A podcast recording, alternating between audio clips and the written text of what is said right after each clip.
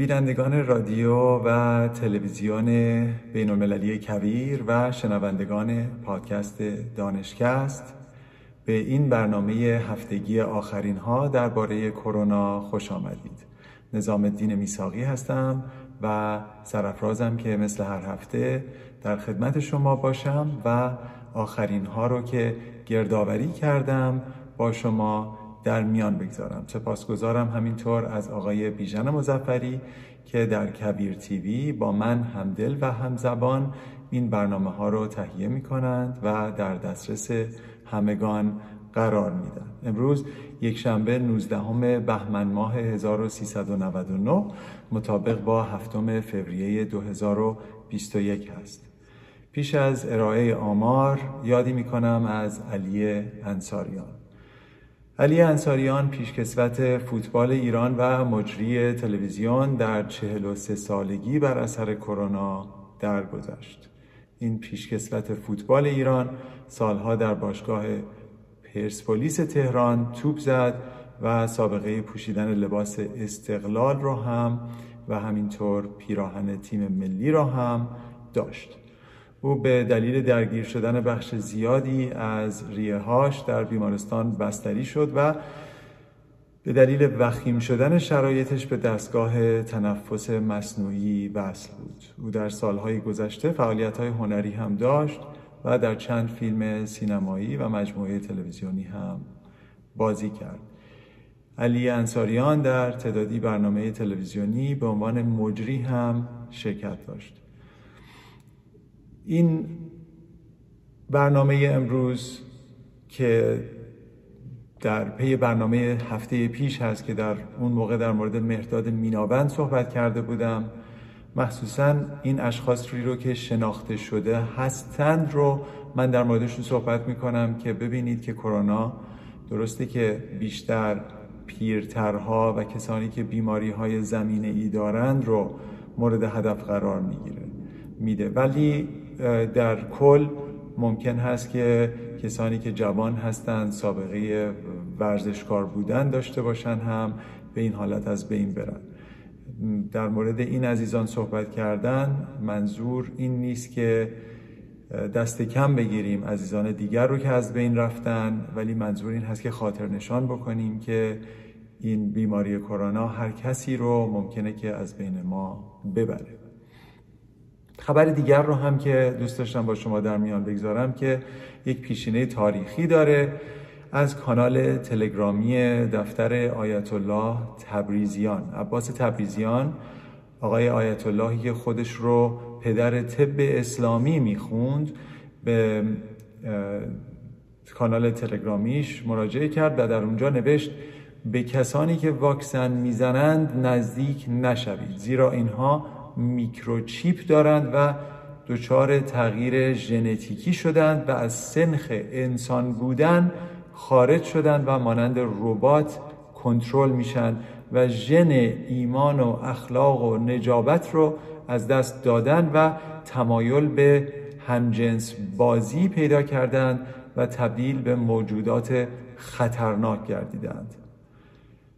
ببینید در تمام کشورهای دنیا گروه هایی هستند که با تزریق واکسن به دلایل خودشون مخالف هستند. اما مبادی رسمی اطلاعات و اخبار به هر نحوی با ایجاد شایعه در مورد مباحث سلامت عمومی برخورد می‌کنند. اما در ایران این شخص تریبونی داره و کسی رو در واقع به او کاری نیست. ایشون صحبت هایی که کردن بسیار غیر علمی و بسیار زننده هست. پیشینه تاریخی این هست که 167 سال پیش که آبل کوبی در ایران در زمان قاجار مرسوم شد در زمان امیر کبیر بسیاری از مردم به خاطر اینکه رمال ها و دعانویسان و علما می‌گفتند که شما عقیم می‌شوید و یا ممکن هست که اجنه وارد بدن شما بشند اونها رو باز می داشتند از واکسینه شدن. و الان هم معادل امروز به جای اجنه صحبت از میکروچیپ هست. اما هیچ پایه علمی بر اساس این نیست. واکسنی که مخصوصا از mRNA درست شده باشه هیچ وقت وارد هسته هیچ کدوم از سلول های ما نمی‌تونه بشه. و در هسته سلول های ما هست که ای ما قرار داره. و ژن های ما در اونجا قرار داره هیچ کدوم از اینها اصلا قابلیت و توانایی تغییر دادن ژن های ما رو ندارن. به حال این صحبت آقای تبریزیان رو خوندم که ببینیم ما در این 170 سال شاید خیلی پیشرفتی نکردیم و این رو هم گفتم که هیچ کشور نرمالی نباید تریبون بده و همچین اشخاصی که روان پریش هستند و جایگاهی در گفتمان عمومی و مخصوصا سلامت عمومی ندارد. می‌رسیم به آمار کرونا در دنیا. تا کنون 106 میلیون و 600 هزار کیس تایید شده داشتیم. دو میلیون و 325 هزار در گذشته داشتیم. شمار روزانه کیس های جدید الان 512 هزار هست. و شمار مرگ و میر روزانه در دنیا حدود 14 هزار هست. در آمریکا شمار 27 میلیون و 600 هزار گزارش میشه. مرگ و میر 474 هزار و 500 شمار مبتلایان روزانه جدید مقداری پایین آمده. 132 هزار در آمریکا داره گزارش میشه. و شمار مرگ و میر روزانه حدود 3 هزار نفر در روز هست. در ایران شمار کیس های تایید شده یک میلیون و شش هزار هست. شمار مرگ و میر در ایران هفتاد. شمار مبتلایان روزانه جدید حدود هفت هزار هست و شمار مرگ و میر روزانه هشتاد هست. این شماره ها هفته ها هست که به صورت پایدار در آمده و سیر سعودی و یا نزولی ندارد اما بسیار در آمریکا الان کوشش هست که تعداد واکسیناسیون روزانه رو هرچه می‌تونن بالاتر ببرن. پیش از این در این مورد صحبت کردم که از نظر همه گیرشناسی یا علم اپیدیمیولوژی ما حداقل باید روزی یک میلیون واکسینه بکنیم یعنی در ماه سی میلیون و تازه بعد از اون در فاصله شش ماه هست که به یک جایی از آغاز ایمنی جمعی ممکنه برسیم. خبر خوب این هست که در هفته که گذشت در آمریکا شمار روزانه واکسین شوندگان حدود یک ممیز سه میلیون در روز بود و دولت آقای بایدن برنامه دارن که این رو به صورت میانگین به یک میلیون در روز هم برسونند که این خبر بسیار خوبی است.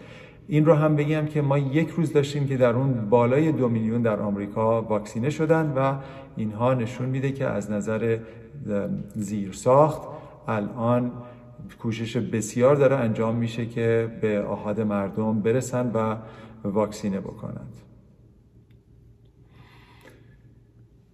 خبری هست در مورد دیگرباشان جنسی. اون آقای روانپریش تبریزیان که از واژه زننده همجنس باز استفاده کرد ایشون ناشناست با این گروه.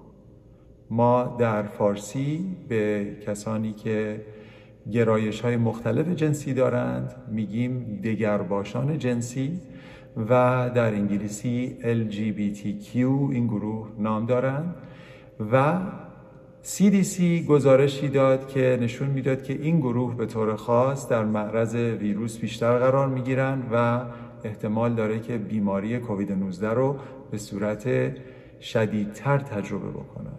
و دلیلی رو هم که ارائه میدن این هست که این گروه احتمالاً درصد بالاترشون بیماری های زمینه ای دارند به نسبت دیگران. و شاید درصد بالاتریشون در مشاغل ضروری کار می‌کنند که در معرض ویروس قرار می‌گیرن خبر دیگر در مورد ویروس HIV بود. ویروس HIV همون هست که در واقع منجر به بیماری ایدز می‌تونه بشه و همونطوری که می‌دونید یک گونه مشکل اکتسابی کم شدن سیستم ایمنی رو به همراه داره. این ویروس HIV کسانی که اون رو دارن و داروهای مصرف می‌کنند هم ریسک اینکه بیماری رو به صورت شدیدتر تجربه بکنن بالاتر هست و این در ژورنال JAMA Network Open چاپ شده بود که نشون داده بود که سه تا چهار برابر این گروه احتمال مرگ و میر در بیمارستان دارن به نسبت کسانی که ویروس آی رو ندارند.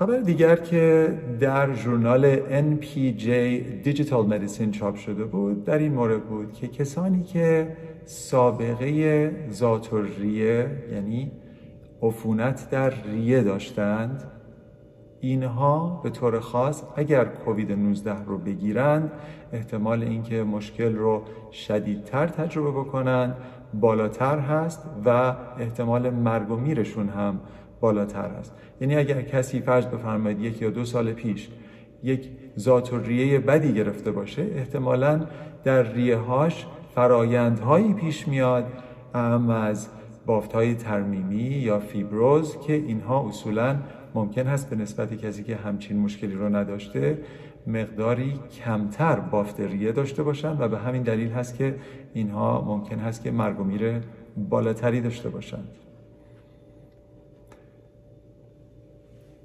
آکسفورد و استرازنکا که واکسنی دارند که بر مبنای وکتور ویروسی یعنی اینکه نه ویروس کرونا بلکه ویروس ادنو ویروس رو استفاده می‌کنن و چند ژن کرونا رو در اون قرار میدن که از اون طریق واکسن می‌سازن. اونها صحبتی که کردن این بود که بعد از سه ماه از دریافت این واکسن 76 درصد ویروسشون کارایی داره. این مسئله مهم هست برای اینکه سیاست انگلستان به طور خاص الان این هست که بین دو تا واکسن ها تا حدود دوازده هفته فاصله بذارن و از نظر همهگیرشناسی باور دارن که اگر تعداد بیشتری دوز اول رو دریافت بکنن احتمال اینکه از مرگ و میر کلی کمتر ببینن و تجربه بکنن بیشتر هست. و خب این یک انحرافی هست از روشی که خود داده ها به دست آمده از طریق پژوهش و برای همین FDA در آمریکا دوست نداره که همچین کاری انجام بشه و فکر می‌کنه فاصله ها رو باید تا اونجا که می‌تونیم نزدیکتر به همون روش پژوهشی که انجام شده با هم تزریق بکنیم. یعنی سه هفته برای فایزر و چهار هفته برای مدرنا. و استرازنکا رو اینها آمدن رسوندن به 12 هفته ولی داده هاشون هم نشون میده که 76 درصد کارایی داره واکسن. بعد از سه ماه از اولین دریافت تزریق واکسن و برای همین دارن اون سیاستشون رو الان پیش می‌برن. داده ها در آینده معلوم خواهد شد که آیا روش اونها منجر به مرگ و میر کمتر خواهد شد و یا خیر. یک تحقیق به نسبت کوچک روی چهل بیمار انجام شده بود که در ژورنال ساینس که از معتبرترین ها چاپ شده بود و اون در این مورد بود که در مورد ویروس جهش یافته انگلیسی آمده بودند و بیمارانی که بهبود پیدا کردند و در بدنشون پاتن وجود داره چه از طریق بیماری گرفتن و چه از طریق واکسینه شدن رو آمده بودند و با این ویروس جهش یافته در آزمایشگاه امتحان کرده بودند و نشون می‌داد که پادتنهایی که موجود هست در خونه اونها مقداری چسبندگی دارند به ویروس جدید. ممکنه که مقداری کمتر باشه به نسبت ویروس کرونای اصلی ولی باور دارن که هنوز واکسن اونها قرار هست که یعنی واکسن به طور خاص فایزر در این مورد. قرار هست که نسبت به این ویروس جهش یافته انگلیسی کارایی داشته باشه. درصدش الان معلوم نیست ولی نمی‌تونیم بگیم که این ویروس کاملا می‌تونه فرار بکنه از ایمنی واکسن فایزر که این هم خبر خوبی هست و البته داده ها بر اساس بیماری های بیماران بیشتر باید جمعآوری بشه. پیش از این در این مورد صحبت کرده بودیم که کسانی که از نظر نژادی در اقلیت قرار دارن اصولا در معرض ویروس بیشتر قرار می‌گیرن بنا به دلایل مختلف و مرگ و میرشون هم بالاتر هست. بنابر کمتر بودن دسترسی اونها به سیستم بهداشت و درمان. و الان به نظر می‌رسه که کسانی که به نسبت دارن واکسن می‌گیرن هم بیشتر به صورت نامتناسب از کسانی هستند که از نظر مالی وضع بهتری دارن و بیشتر سیاه سفید پوست هستند و بسیاری از محل هایی که واکسن زده میشه گویا از اون منطقه های سیاه پوست نشین و یا کسانی که از پیشنه آمریکای لاتین دارن در اون مناطق مقداری دورتر هست. در این حال مسائل دیگر هم دخیل هست مثل عدم اعتماد به واکسن و سیستم بهداشت و درمان و مثل کارهایی که این افراد می‌کنن که خیلی وقتا از محل کارشون نمی‌تونن مرخصی بگیرن که برن واکسن رو بزنن و یا میترسن که اگر واکنشی نسبت به واکسن نشون بدن نتونن به محل کار بازگردن. به حال گروهی که آسیب پذیرترین ها هستن متاسفانه به تناسب کمترین واکسن ها رو دارن دریافت می‌کنن که البته روی این داره کار میشه که مقداری اعتدال در این مسئله به وجود بیاد. مثلا کسانی که در کادر بهداشت و درمان من جمله من کار می‌کردیم یکی از گروه های اول بودیم ولی کسانی که در مشاغل ضروری کار می‌کنن مثل رستوران ها یا کسانی که در فروشگاه ها مجبورن کار بکنن یا کسانی که راننده های وسایل نقلیه عمومی هستند اونها جزو گروه اول در اولویت نام برده نشدن در حالی که اونها هم ریسک بسیار بالایی دارن. خبر دیگر در ژورنال ساینس بود که می‌گفت الان کسانی که بیشترین پخش کنندگان ویروس کووید 19 ویروس کرونا در آمریکا هستند کسانی هستند بین سنین 20 تا 49 سال. به نظر می‌رسه که سالمندان بیشتر دارن توجه می‌کنن دوری ها رو و فاصله گذاری ها رو. اما نسل جوانتر احساس فناناپذیری می‌کنند و گویا که اونها الان بیشترین انتشار ویروس رو از آن خودشون کردن.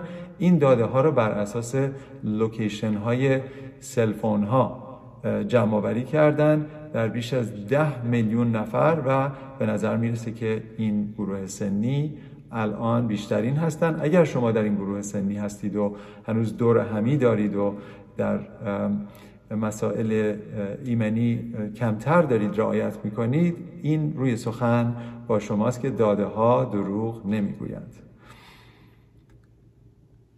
خبر دیگر در مورد این هست که کسانی که خود ویروس کرونا رو گرفتن به بیماری کووید 19 مبتلا شدن و بهبود پیدا کردن. اکثریتشون به نظر میاد تا شش ماه هم هنوز تایتر بالا از پاتن در بدنشون قابل اندازگیری هست و احتمال اینکه ایمن بمانند حداقل برای 6 ماه در اونها هست. البته کسانی که به صورت خفیفتر می‌گیرن پیش از این گفته بودیم که بعد از سه ماه ممکنه که آنتیبادی ها یا پاتن ها در بدنشون تقریبا قابل اندازگیری نباشه. پس این یک طیفی هست. بسته داره به اینکه بیمار در چه شرایطی بوده سیستم ایمنیش چگونه بوده و چقدر به صورت شدید بیماری رو تجربه کرده و چنین افرادی البته باید بدونن که ایمنیشون متغیر هست. ولی در اکثر موارد به نظر میاد که حداقل شش ماه ایمنی وجود خواهد داشت که خبر خوبی هست. خبر دیگر این هست که دولت آقای بایدن اعلان کردن که قرار هست واکسن ها رو به پزشکان خانواده و همینطور به بسیاری از داروخانه ها هم بفرستن. در آمریکا بسیاری از داروخانه ها واکسن های متفاوتی مثل آنفلوانزا یا ام رو می‌زنن و دکترهای داروساز اینها در واقع تعلیم دیده شدن که خودشون بیان واکسن ها رو بزنن و این روش دیگری هست که تعداد روزانه واکسینه شده ها رو بیشتر بکنن. الان 6500 داروخانه در اقصانقات آمریکا قرار هست که تا دو هفته آینده میلیون ها دوز واکسن رو دریافت بکنه که این هم خبر بسیار خوبی است خبر دیگر در مورد واکسن سپوتنیک وی هست که این واکسن در انستیتو گمالیا در روسیه درست شده. این انستیتو در واقع سابقه واکسن سازی پیش از این هم داشته و همونطور که می‌دونید سپتامبر اولین بار بود که داده های خودشون رو از فاز اول بالینی چاپ کرده بودن که حدود 76 نفر در اونجا بیشتر نبودن و نشون داده بودن که در اونها پادتنهای خونسا کننده به وجود آمده. ولی خب اون 76 نفر عدد بسیار کمی هست و در اون مورد خیلی نمیشه نظر داد. الان که اونها در فاز سوم هستن که قرار بوده چهل هزار داوطلب رو بیارن و تزریق بکنن. به نیمه راه چهل هزار که رسیدن یعنی به بیست هزار آمدن و داده های مقدماتیشون رو در ژورنال لنست در انگلیس چاپ کردن. و این داده ها مثبت هست. به طور خاص چون ایران با روسیه در تماس هست و گویا قراره که از روسیه این واکسن ها رو وارد بکنه. برای عزیزانی که در ایران هستن این خبر خبر به نسبت خوبی هست. اول از اینکه این واکسن تکنولوژیش با فایزر و مدرنا فرق می‌کنه. فایزر و مدرنا تکنولوژی mRNA دارن که تکنولوژی جدیدتری هست و کارایی حدود 95 درصد داره. واکسنی که اینها درست می‌کنن از وکتور یک ویروس غیر بیماریزا در انسان به نام ادنو ویروس که دو نوع مختلف هست 5 و 26 استفاده می‌کنن. این هم اولین بار نیست واکسن های دیگه هست که از این طریق ساخته شدن و این ویروس ها قابلیت تکثیر اصلا ندارند اما قابلیت اینکه ژن هایی رو در خودشون داشته باشن رو دارن. چند تا از ژن های کلیدی کرونا رو میارن و در اینها وارد می‌کنن و هر کسی یه چیزی حدود ده به توان ده تا ده به توان یازده ذره در هر تزریق از اینها رو دریافت می‌کنه. از دو ادنو ویروس مختلف در دو شات مختلف که اینها قراره در فاصله 21 روز از هم تزریق بشن. و بر اساس داده هایی که الان دادن این نشون میده که حدود 91 ممیز 6 دهم درصد واکسنشون کارایی داشته و این هم بعد از دوز اول بوده. و اینها همینطور گفتن که واکسنشون حدود 100 درصد کارایی داشته نسبت به بیماری شدید گرفتن و یا بیماری میانه متوسط گرفتن. این هم خبر خوبی است. اما یک ایرادهایی وارد هست. اولین ایراد این هست که اینها هنوز دوز دوم رو نزدن و کارایی رو اندازه نگرفتن و از نظر اینکه ما ببینیم بعد از دوز دوم هم آیا داده ها همینطور به قوت خود باقی خواهد موند یا اینکه عوارض بیشتری خواهیم دید یا نه این هنوز دانسته نیست. دوم این هست که گروهی که واکسن ها رو دریافت کردن تقریبا همگی سفید پوست بودن و بیماری های زمینه ای در حدود 20 الی 25 درصدشون بیشتر نبوده. از این گروه ها که دریافت کردن احتمال اینکه قرار بوده بیماری رو به صورت خیلی شدید تجربه بکنن کمتر بوده. اما در نقطه مقابلش میشه گفت که بر اساس گزارش خود روسیه الان در بسیاری از کشورها این واکسن در حال انجام هست و بیش از دو میلیون نفر این واکسن رو دریافت کردن و میگن که تا به حال از نظر امنیت داره خودش رو ثابت می‌کنه. در ایران به طور خاص خبری که آمد این بود که قرار یک و نیم میلیون دوز از این واکسن اسپوتنیک روسی وارد بازار بشه و به ایرانیان زده بشه. بر اساس داده هایی که من در لنست می‌بینم مشکل عمده ای در این مورد نمی‌بینم. مشکل عمده ای که می‌بینم این هست که جمعیت ایران که حدود 80 میلیون نفر هست وقتی یک میلیون دوز وارد میشه که در واقع اینها برای 750 هزار نفر بیشتر نیست. حتی اگر به قشر پیرتر و یا آسیب پذیرتر زده بشه متاسفانه از نظر همگیر شناسی تقریبا بیمعناست. ما برای ایران باید یه چیزی حدود 100 میلیون دوز وارد بکنیم که برای 50 میلیون نفر کارایی خواهد داشت. پس این عددها هنوز عددهای معنیداری نیست و من امیدوارم که شرایط ایران بهتر بشه و واکسن های با تیراژ بسیار بالاتری وارد بشه به کشور عزیزمون.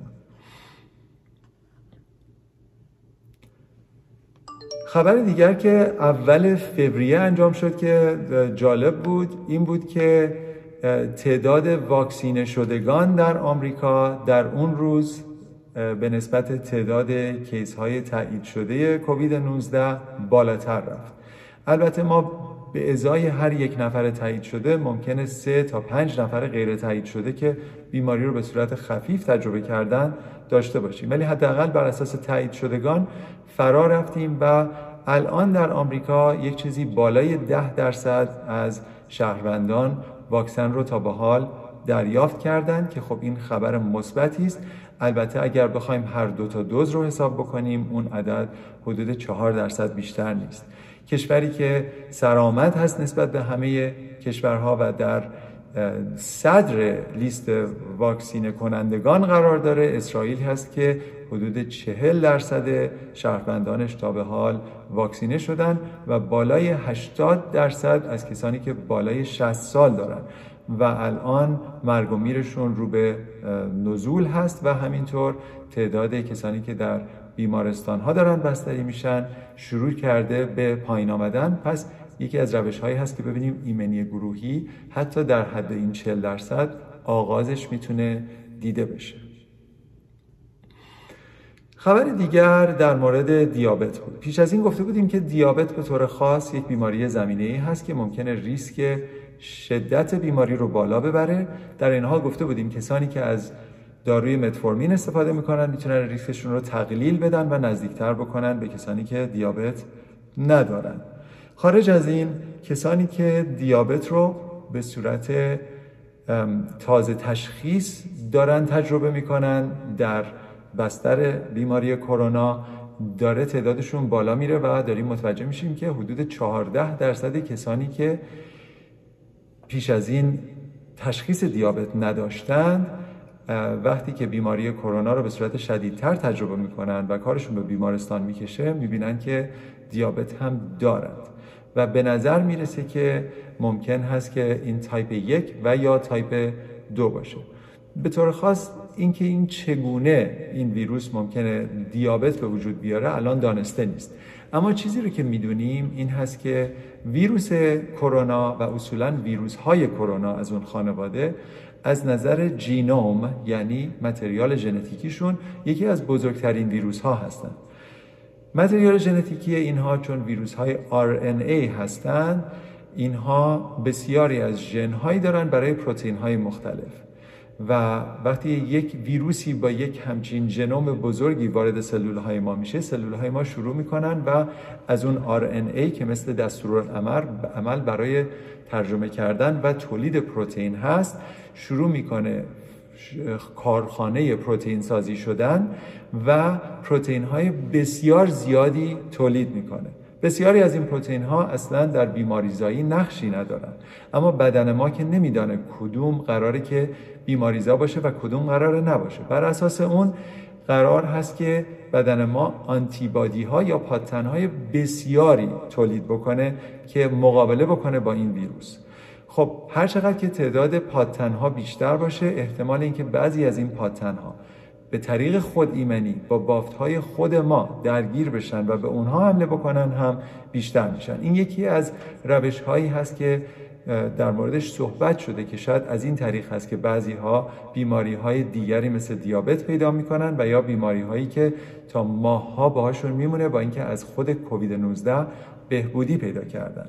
پس برای همین هست که ایمن شدن از طریق واکسن بهترین و سریعترین راه هست چون فقط اون ژن هایی که پروتئین های کلیدی رو تولید می‌کنن رو در این واکسن ها گنجوندن بدن ما فقط نسبت به اونها پادتن ایجاد می‌کنه. پس تعداد پادتن ها بسیار کمتر هست و بسیار دقیق تر هست و هرچه تعداد پادتن ها کمتر باشه احتمال اینکه از نظر خود ایمنی این پادتن ها به بافت خود ما حمله بکنن کمتر هست. خبر دیگر در مورد این بود که بعضی از بیماران وقتی که بستری به بیمارستان میشن و آزمایش خون می‌گیرن آزمایش کبدیشون اون آنزیم های کبد بسیار بالا دیده میشه و اصولا کسانی که این آزمایش هاشون بالا هست احتمال مرگ و شدت بیماریشون هم بالاتر هست و حدود مرگزایی در اونها حدود دو نیم برابر بالاتر از کسانی هست که مشکل کبدی در اونها دیده نمیشه. این داده ها در ژورنال گات یعنی روده چاپ شده بود که فکر کردم بسیار مهم هست که اون هم یک روش پیشاگهی برای شدت بیماری برای پزشکان باشه. خبر دیگر در مورد این هست که کسانی که بیماری کووید 19 رو گرفتن و بعد از اون میرن واکسینه میشن احتمال اینکه عوارض بیشتری از واکسن ببینن مثل احساس می‌کنن که آنفلوانزا گرفتن تب می‌کنن لرز می‌کنن عرق می‌کنن در اونها شدیدتر دیده میشه با هر دوز واکسن. و در این حال الان صحبتی داره میشه که در این داده های خاص که این پری پابلیکیشن هست هنوز چاپ نشده صحبتی که می‌کنن این هست که شاید خود بیماری کووید 19 رو بتونیم معادل یک دوز واکسن قرار بدیم و این بیماران شاید لازم باشه فقط یک دوز واکسن دریافت بکنن که ایمنیشون رو بالاتر ببرن. البته اگر دو دوز واکسن دریافت بکنن مشکل خیلی بزرگی نیست. فقط مشکل عمدهش این هست که اینها پاتنهای بسیار بالا دارن و ممکنه لازم نداشته باشن دوز دومو. الان در خود آمریکا که بیش از 25 میلیون نفر تایید شده داریم اگر هر کدوم از اونها قرار بود فقط یک دوز دریافت بکنن 25 میلیون دوز اضافه برای دیگران خیلی زود در دسترس قرار خواهد گرفت. برای همین از نظر همگیر شناسی این مسئله بسیار مهمی هست که باید تحقیق بیشتری روش انجام بشه. خبر دیگر در مورد ایمنی در مادران هست.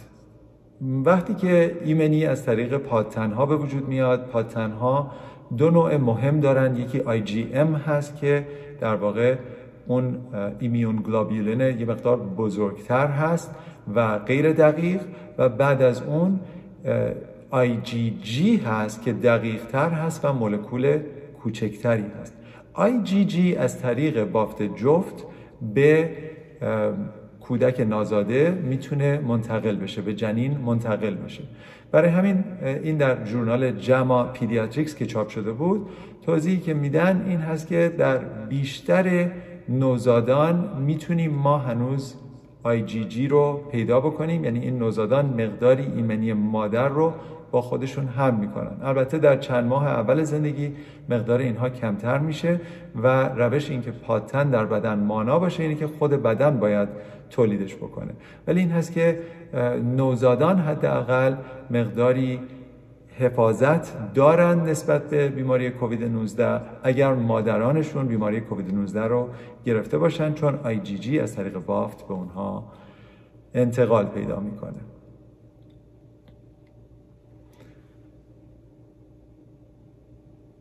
در این مورد صحبت کرده بودیم که European Commission واکسن آکسفورد استرازنکا رو بهش چراغ سبز نشون داد و در تمام اروپا الان اون می‌تونه پخش بشه.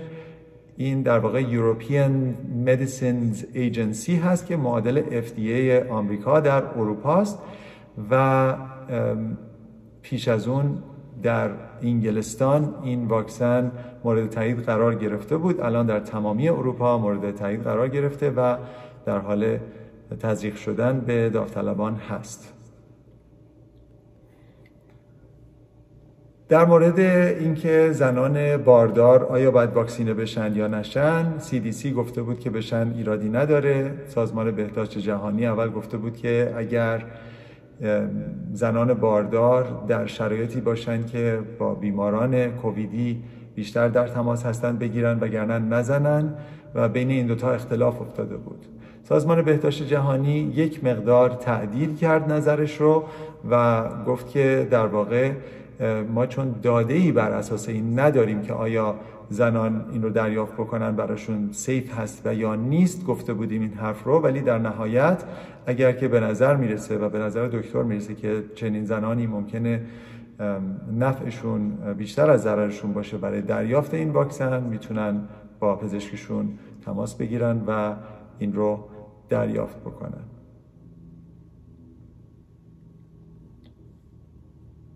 در این مورد در آغاز این برنامه صحبت کردم که بسیاری از کسانی که در مشاغل ضروری کار می‌کنن وقتی که مراجعه می‌کنن واکسن دریافت بکنن بر اساس سنشون و یا بر اساس اینکه شغلشون در زمره شغلهایی نیست که الان در اولویت هست متاسفانه واکسن بهشون داده نمیشه و اونها دارن میرن. الان که تعداد دوزهای واکسن داره بیشتر میشه و تعداد جاهایی که در اونجا میشه واکسن رو تهیه کرد داره بیشتر میشه. من امیدوارم که این مسئله زودتر حل بشه.